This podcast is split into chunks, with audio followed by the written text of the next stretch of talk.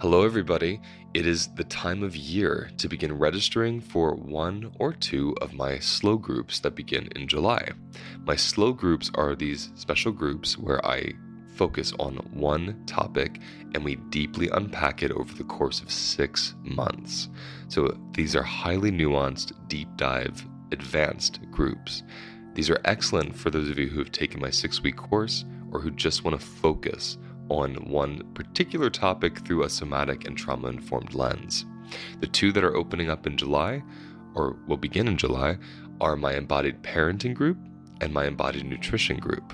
The embodied parenting group is just like it sounds, learning how to parent from your body, learning how to ground yourself in your parenting so you're not parenting from a reactive, triggered place, but from a much more conscious place so you can actually find joy in your parenting instead of it being a total hellscape like some of you have told me it is, and I've experienced it myself.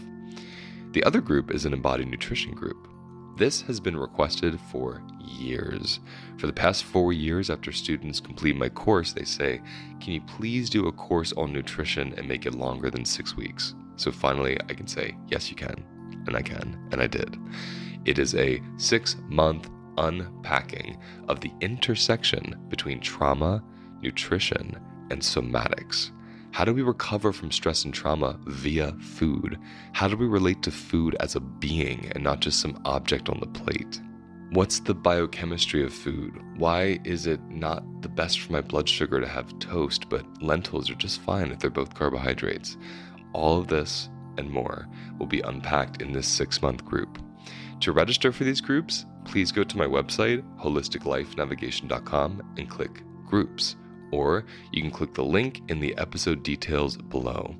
Registration closes on June 1st. It is only open through May because we need the month of June to prepare everybody for July.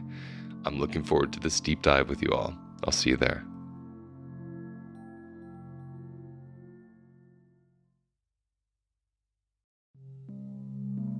On today's episode, I navigate how do we heal procrastination?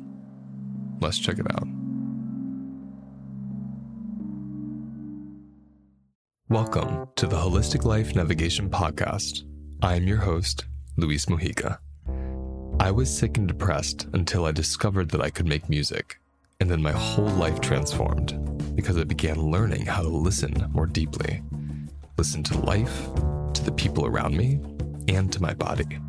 And that's when I realized that the body speaks through sensations, and learning this new language meant relearning my body and mind.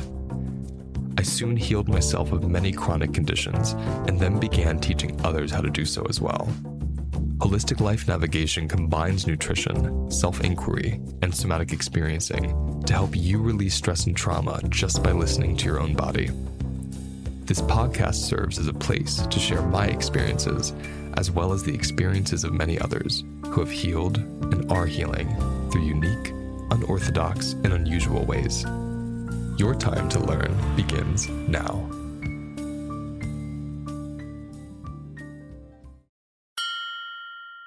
Before we even talk about healing procrastination, I first want to explore what procrastination is. Procrastination is a form of a freeze response. Freeze, like other traumatic responses, don't really rely on actual threat or catastrophic events to exist. Our bodies will go into these responses when they are overwhelmed or stressed. That's all they need. Too much sensation and charge can turn on a trauma response, like a freeze response. A pile of bills, the phone call you're dreading to make, getting to your job on time, especially a job you don't like, and even cleaning your home. The truth is, most of us freeze in these situations, especially when you have an ADHD brain. You can listen to episode 85 of my podcast for more on that. This is why coffee is a daily ritual for most human beings. It stimulates us into fight or flight and out of freeze so we can actually get things done. Skipping meals will also accomplish this by activating our adrenal glands. Understanding procrastination as a freeze response means this. You can stop identifying with being lazy, irresponsible, or self-sabotaging, and instead say to your body, you don't want to do this, do you?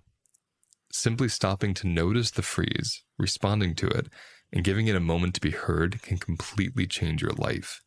It's so basic, but really powerful once experienced.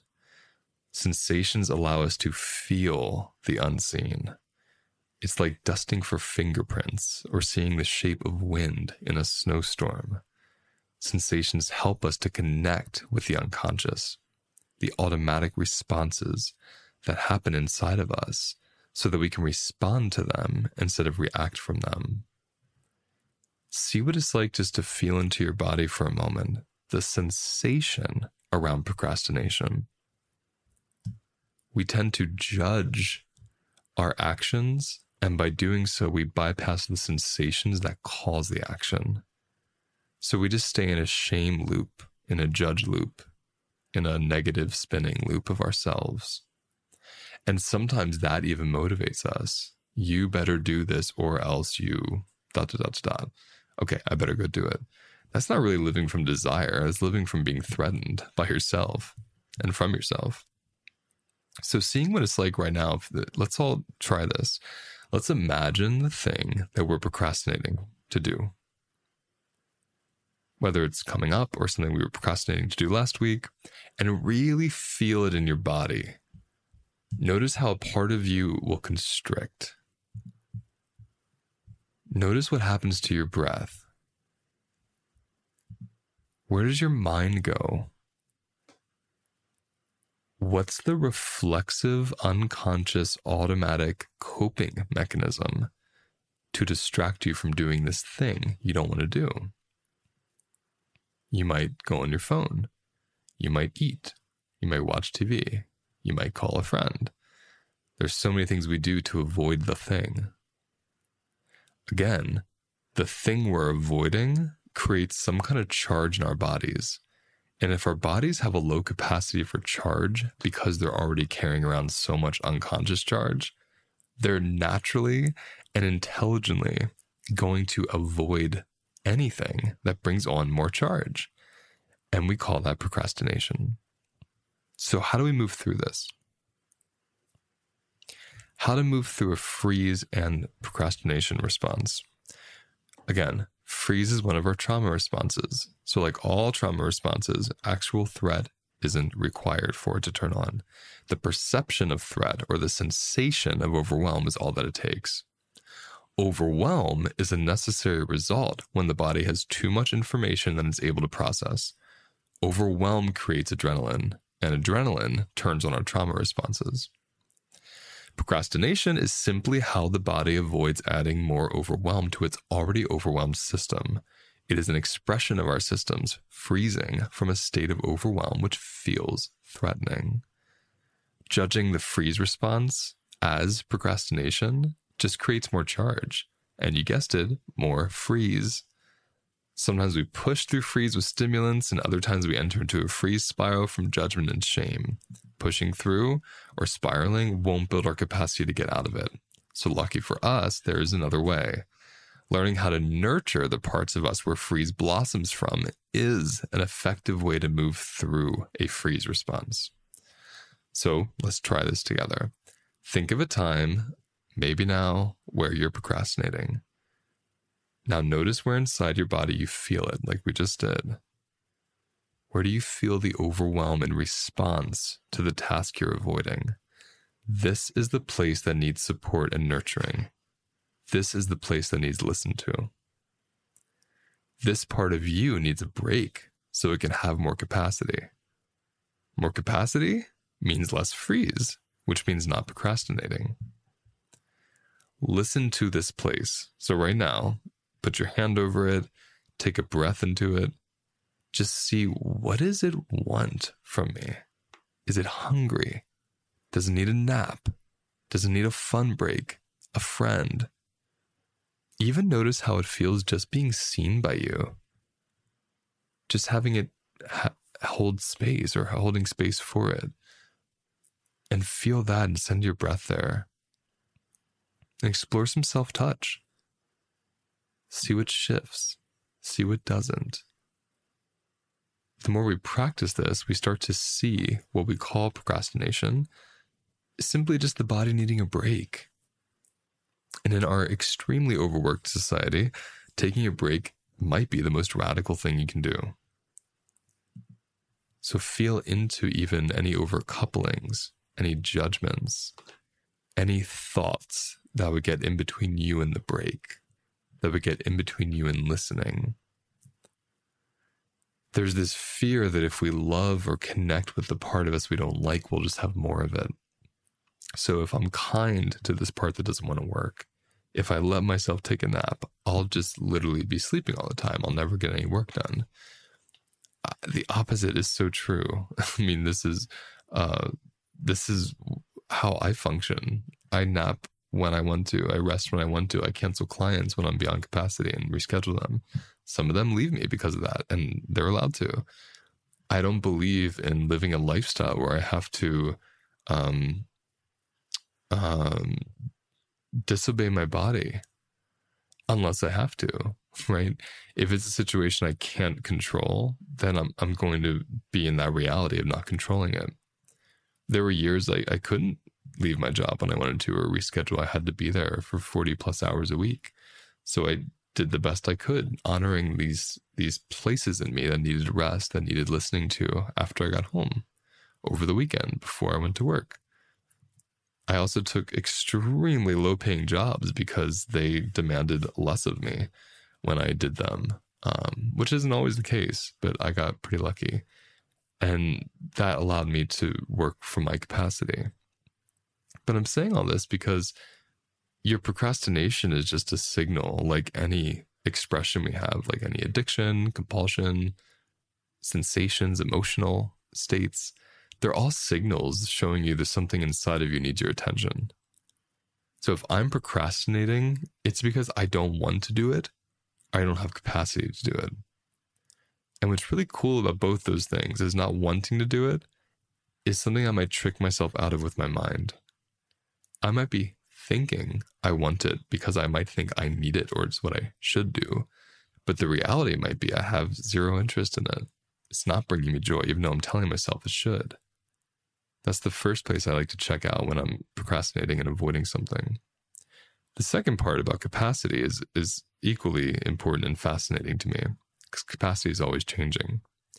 So if I'm procrastinating calling somebody, I don't have the capacity right now. So when I just give that up and say, okay, don't have the capacity, and I ask, what do I have the capacity for? It might be listening to music. It might be going for a walk. It might be eating some food. It might be answering emails, but not answering phone calls. Asking myself, what do I have capacity for? After noticing, oh, I'm procrastinating, so I don't have capacity for this.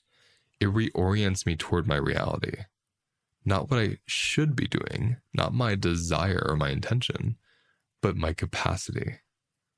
My real-time biological experience of how much space and energy and ability do I have in this moment to do the thing that I want or think I should do. And there's a real humility to listening to capacity, because I start to learn that there's this other force that governs my body. It's not me. And when I disobey that other force, when I push through, I burn out, I get sick, things get out of balance, and then I have to get still and rebuild. But when I listen to that place inside of me, when I listen to that body, when I realize I'm not here to dominate this body, I'm here to relate to it, and I hear what it needs and I follow it, it's such a glorious way to live. And I was thinking this the other day, and I thought, am I ever going to say this out loud? Because it sounds so crazy. But I don't suffer. I really don't suffer. And I feel so lucky that I don't suffer, because I suffered for years. And, you know, over this last weekend, I did a private event, and it was amazing. It was so transformative for me. And it was a real test or practice, I should say, of listening to capacity. I was holding space with a team of people, and I was in person. It was my first in-person somatic event in years. And I was doing these gorgeous somatic practices with 30 people and a massage table. And what I noticed was I have a headache. I didn't sleep much the last 2 days because we were up really late doing these interesting activities and rituals and techniques. And then my body gets up really early with the sun, regardless of what I do. So I was tired. My head hurt. My stomach didn't feel very good because I ate something that was there that didn't really agree with me. And I noticed I'm not suffering. This is incredible. My head aches. I don't have a lot of energy. My stomach hurts. I'm really tired. And I'm okay with that. And I really allowed myself to be still. I allowed myself to be quiet. So many times I just laid on the ground. And I was thinking of something Asha Frost taught me, which is when you feel low, go lower. And it's something that her indigenous elders taught her. And it's this beautiful medicine of ground, of listening to capacity, of saying, if I feel low, why am I judging that and trying to stimulate myself? Why don't I follow the lowness? So I thought of that while I was at this event. I noticed my body feels really low. And through the non-binary lens of energy, low is no better or worse than high. Might be less preferred in certain settings, but it's really no better or worse. It's just another experience. And I found myself loving feeling low, loving being quiet, loving not fawning and laughing or talking fast or making long eye contact if I didn't want to, loving staring off at a fire or off into the night sky, loving laying down in a room when my colleagues were doing an exercise and I, quote, should be standing or sitting, but I laid on the floor and just let gravity just pull me down onto the wooden floorboards. And this beautiful surrender to lowness was really fascinating for me. Because when I used to do in-person work, especially in group settings, I always thought I had to have this certain persona of being very energized and very focused and alive, and that was a kind of a testimony to my work. This is especially true because I was a nutritionist for so long. So I thought, well, I need to prove to them that I am a good nutritionist and I eat really well and I have all this energy. So even if I'm tired, I don't feel like talking, I have to really like push through and glow. And what I was doing was stimulating the fuck out of myself and calling it health. And so it was really fun at this event to play with emerging out of the cocoon of COVID and being virtual and being in a space where for 8 hours I was with the same people. I couldn't just turn off Zoom and stretch or yawn or hold my head if it hurt and then go back on Zoom and look beautiful with my O-ring. You know, I had to really, I really had to look at these beings in the room and let them see me in my vulnerable states. And what was so special about that was the feedback I received by a bunch of people who said, wow, you really practice what you preach. It's really nice to see a leader and a teacher just following their body, following their no, following their yes. And I learned in that moment that my presence is the best way for me to teach. Whatever is true and authentic for me in that moment is much more medicinal and transmits from body to body more than anything I'm saying or parading. So just like with procrastination, if that's what's alive for you, move toward it, feel into it, listen to that capacity. And then when it moves, enjoy it. When the capacity builds, make the phone call, pay the bills, go for that walk, whatever it was you were avoiding, feel the pleasure of now being able to mobilize. And I guess I told you my story because I wanted to give an example of we can have sensations that we've been taught are wrong or unpleasant or bad. But the more I do this work, and the more I really physically feel and experience the non-binary nature of sensation and charge without my conditioning, states are not good or bad. They're just states. They're just what they are. And my ability to relate to them makes them so much less lonely and so much less overwhelming. So whether it's a migraine or a massage, I'm not suffering anymore. And I'm so grateful for that. So I'm aware that I rambled a bit and I steered us in different directions, but I'm okay with that because it felt nice just to sit here with you and speak and feel and riff on procrastination and freeze and how to move through it and how to reframe it and how to learn. Your body is really perfect with whatever it's doing. The imperfections just come from these perceptive concepts that we've inherited. We didn't even come up with them ourselves, but we inherited them. So I'm in a practice of disinheriting, of unlearning, of releasing concept and just being with state and trying to love every state that flows through me. So good luck. See where this goes for you. And I'll see you next time. Well, I hope you enjoyed today's episode. My question for you is, where do you feel the episode? Take a breath and just notice. What's your body doing right now? Sit with it. Let it speak to you. And let whatever comes up, come up. And your only job is to listen. For all the wisdom you need is right inside of you. To learn more about my work, you can visit holisticlifenavigation.com and sign up for my mailing list. You'll receive a weekly newsletter with specific monthly topics, free resources, and upcoming events. You can also follow me on Instagram. If you like my podcast, please leave a review and share. Thank you so much for joining me. I'll see you next time.